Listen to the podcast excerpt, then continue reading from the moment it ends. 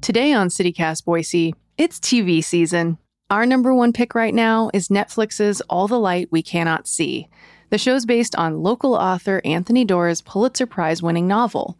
About a year ago, Tony came on the podcast to talk about his more recent book, Cloud Cuckoo Land, and why he still picks Boise over Paris. It's Tuesday, January 9th. I'm Frankie Barnhill, and this is what Boise's talking about.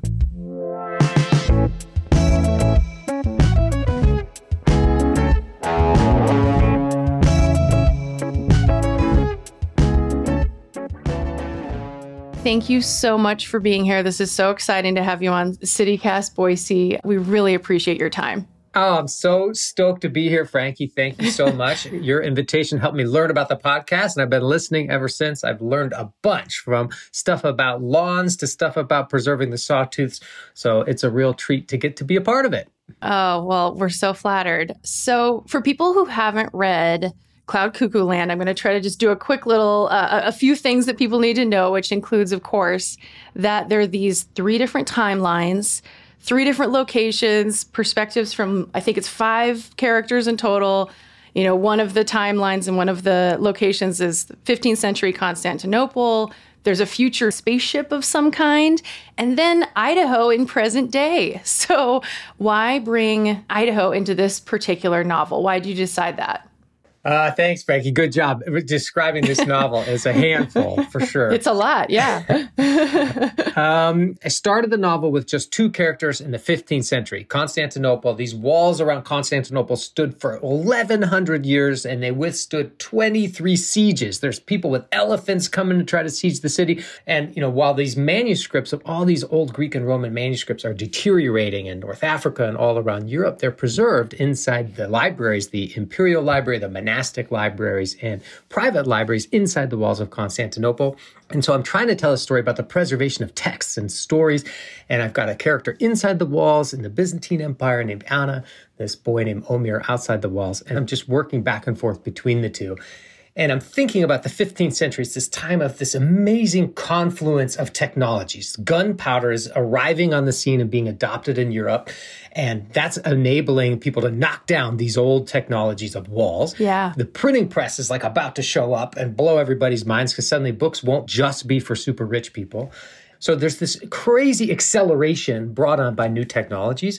As I started to think about how could I tell a story in which, you know, I show how the stewardship of this one old book ricochets down through time, I thought, I've got to choose another time. I got to choose a time when Anna and Omeir are long dead mm. and show this book enter the lives of somebody else, somebody else for whom this, this text, this little book will be really important. And what other time, I thought, is this intersection of new technologies really disrupting everything? And I thought, you know, Trump was president. There's like, you know, Twitter is suddenly so powerful. I'm like, it's now, it's now. And then the pandemic comes in right in the middle while I'm working on this thing. And I thought, you know, I'm going to set this in Idaho in a place where growth is really challenging our ideas about stewardship. Because, you know, why do we have any, those of us who have been here a little longer, why do we have any more right to live in these mountains than somebody who just moves here this year? And so I invent two characters that live in the present day, Zeno and uh, this boy Seymour, who's really attached to the forest behind his house, and try to start asking questions about the disruption that new technologies can bring in the present day as well. Yeah, wow. And I mean, it is, it's this just expansive story. I mean, there's just no other way to put it across all these, yeah, different timelines, places. And then Idaho just really centers it. I mean, for being Idaho readers, of course, we really loved that you were talking about a place that probably you know it's a fictional town but it's like mccall right that's kind of was the the place that you were mimicking it after yeah, yeah. I named the town Lakeport, which was a, an original idea for the name of McCall. Uh, but there's probably like 5% Coeur d'Alene and 8% uh, sure. Ketchum in there. Yeah, and of course, yeah. it's an invented place. You know, the library in McCall was very much kind of a prototype for this library, this little humble rural library that plays a big important role in the novel. I've got this grand virtual library. In the future, I've got these old libraries that are crumbling away in Constantinople. And I really wanted to remind a reader the power of this tiny rural library, what these libraries mean to people. You know, a library doesn't have to look ultra grand on the outside to play this really important community role.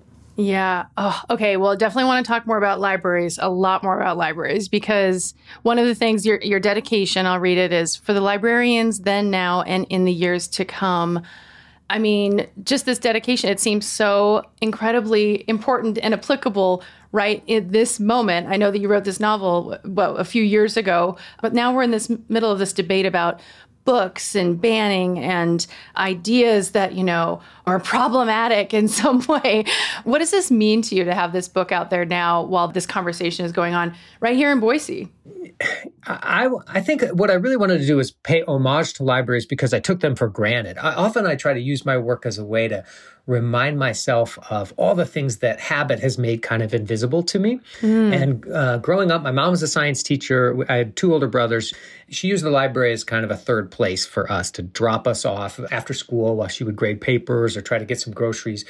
And the library was really our third home. And uh, as the youngest, I just kind of got to roam around and take out whatever books I wanted to. And sometimes the books were maybe a little quote unquote too advanced for me, or there'd be sex in them or something. But I didn't, sure. you know, I wasn't ready for that. But that's okay. Like yeah. it was so exciting to be able to learn to take public property home to your private home and learn to take care of it. And, you know, if you spill a little chocolate milk on it, you feel terrible, but you learn that, like, you know, you learn a little civic spirit and bringing those things back, you know, there's something about like, oh my gosh, I missed my return and date. I'm in yep. trouble. There's something so sweet about that. The uh, idea that you can go study the work of the masters, take it home for free, participate in sharing something with the rest of the community.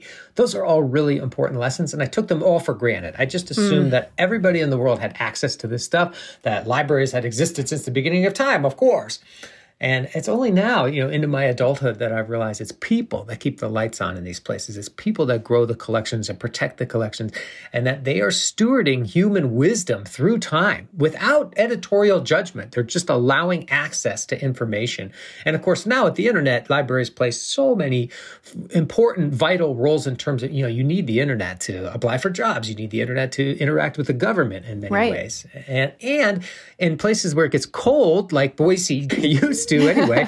you you need to enter these places to stay warm. They're the last mm. public space you can go without buying a six dollar latte and use the bathroom and be inside. And lo and behold, you might improve yourself while you're in there there's so many different ways the libraries support our communities and i wanted to try to remind the reader and remind myself that these are fragile places that need to be protected along the way. And of course, this current debate is an age old debate. It's a really effective way to get attention for yourself by attacking a book. So, um, in some ways, I worry about the, you know, the attention some of these quote unquote book bans are getting because you know, it's like maybe we're publicizing things, you know, giving people attention for bad behavior when we don't really need to shine a spotlight on them at all. Oh gosh, I mean, yeah, I think about that all the time as someone who's in the media and as a journalist and like, oh, when do I need to tell people about this?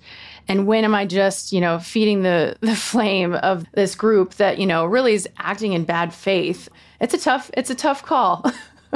and I've probably made mistakes in the past. How does it feel to be a writer right now uh, with all these attacks on ideas and books? What does that feel like? It's a, an immense privilege to be a writer with readers. Pressure is privilege. I think that's what Billie Jean King said. There's something amazing line. I think it was even the name of one of her books. So I, I, tried when I would start to get quite anxious to be like, you know, especially when Trump was challenging the results of the election, and I was trying to finish this novel. Um, you know, I was like, wow, all these institutions that I took for granted as a kid, especially American democracy, are under in danger right now and under threat. And that said, it's very hard for me to sit down and say, like, now I will do something important. Writing for me is play, and I need to get myself in a playful, non anxious state to be able to create. So often um, it's a, just a trick of putting on headphones and just blocking out the internet and trying to work. A, a, novel is not a place to break news. A novel is a place to think long term about things and ask questions, not to answer questions. Uh, so often, if I get too mired down in the moment by moment, needle flipping, oscillating thing that is contemporary news, uh, I find it's really paralyzing as an artist. So often I'm trying to say, you know, not so much what does it feel like as a writer in this moment, as much as how do I just ask questions about what it means to be here for this incredibly brief moment that we get to be here, even if we're here for 80 years? It's such a finger snap in the geologic and human history of our planet. Um, and just ask questions, you know, what does that mean? How, how do we experience beauty? How could we be kinder to each other? What what are connections across time and space? Mm. Um, and th- th- that can usually start to soothe some of my anxiety about you know, when you look at your phone and there's another alert about some big story. Yeah, yeah. So uh, notifications off, headphones on. Yep, yep. With the success, you know, that you've had, obviously, especially with uh, All the Light We Cannot See, your your Pulitzer Prize winning novel, of course, you become really widely known and in demand. You're traveling all around the world. You're talking with all kinds of important people. You're being interviewed by journalists everywhere, and yet you live right here in our comfortable small town kind of vibe, Boise, Idaho. Does it ever feel like you kind of have, you know, t- feet in two worlds where you're living in this very big macro global world and perspective and then you're right down here in Boise and you're you know going to, the library and you're going to your favorite brewery and you're hanging out in town what is that like uh, I mean, it's nice when you put it like that, but it's just like my life. You know, we live here. We, you know, our kids just graduated from Boise High in May, and uh, you know, it was it was just an incredible place to raise kids, especially in the new wild west of smartphones where, as everybody listening to this knows, you can drive 35 minutes and suddenly their phones don't work. And you can actually still raise kids in a way that they have to look you in the eye and, uh, you know, throw rocks in the river. And that was the best gift this place ever gave us is that connection with place. Um, and it still gives me that yes, I get to meet some really interesting people, but I'm still just grinding. Like I'm just working on sentences every day. And mm-hmm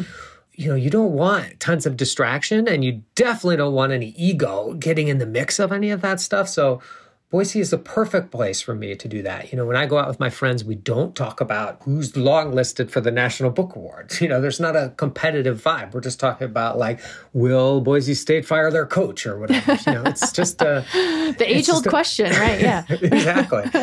Eh, or you know, what fly is working on this stream right now? And yeah. that that is such a gift. You know, we're so blessed to be able to share this space with as few people as we can. So sometimes I think all the travel that's been introduced in my life helps me remember what a special place this is. You know, you can go around the world and still never find places as special as the Middle Fork of the Salmon or uh, Copper Basin or some parts of the White Clouds.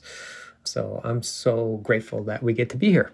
Yeah, your kids are in college now, um, so you know you don't have the anchor of them in high school. Do you see yourselves staying in Boise for the long haul? Yeah, I think so. You know, my wife Shauna grew up here, and her parents are here, and uh, you know we still have tons of friends here. And as you get older, as everybody listening knows, it's a little harder to just start your friendships all over again.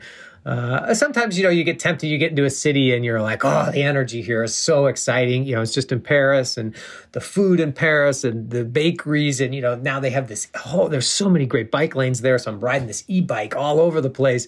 I'm like, oh, this is how a city could be. uh, but when you come back here, you're like, it's quiet. Like, ah, oh, this quiet is so nice. Thank you so much. This has been amazing. This has been such a fun conversation. And yeah, really love talking to you about Boise, but also about writing and about just what it's like to be an author today in, in Boise, Idaho. This is really cool. Well, thanks so much, Frankie, and keep up the great work.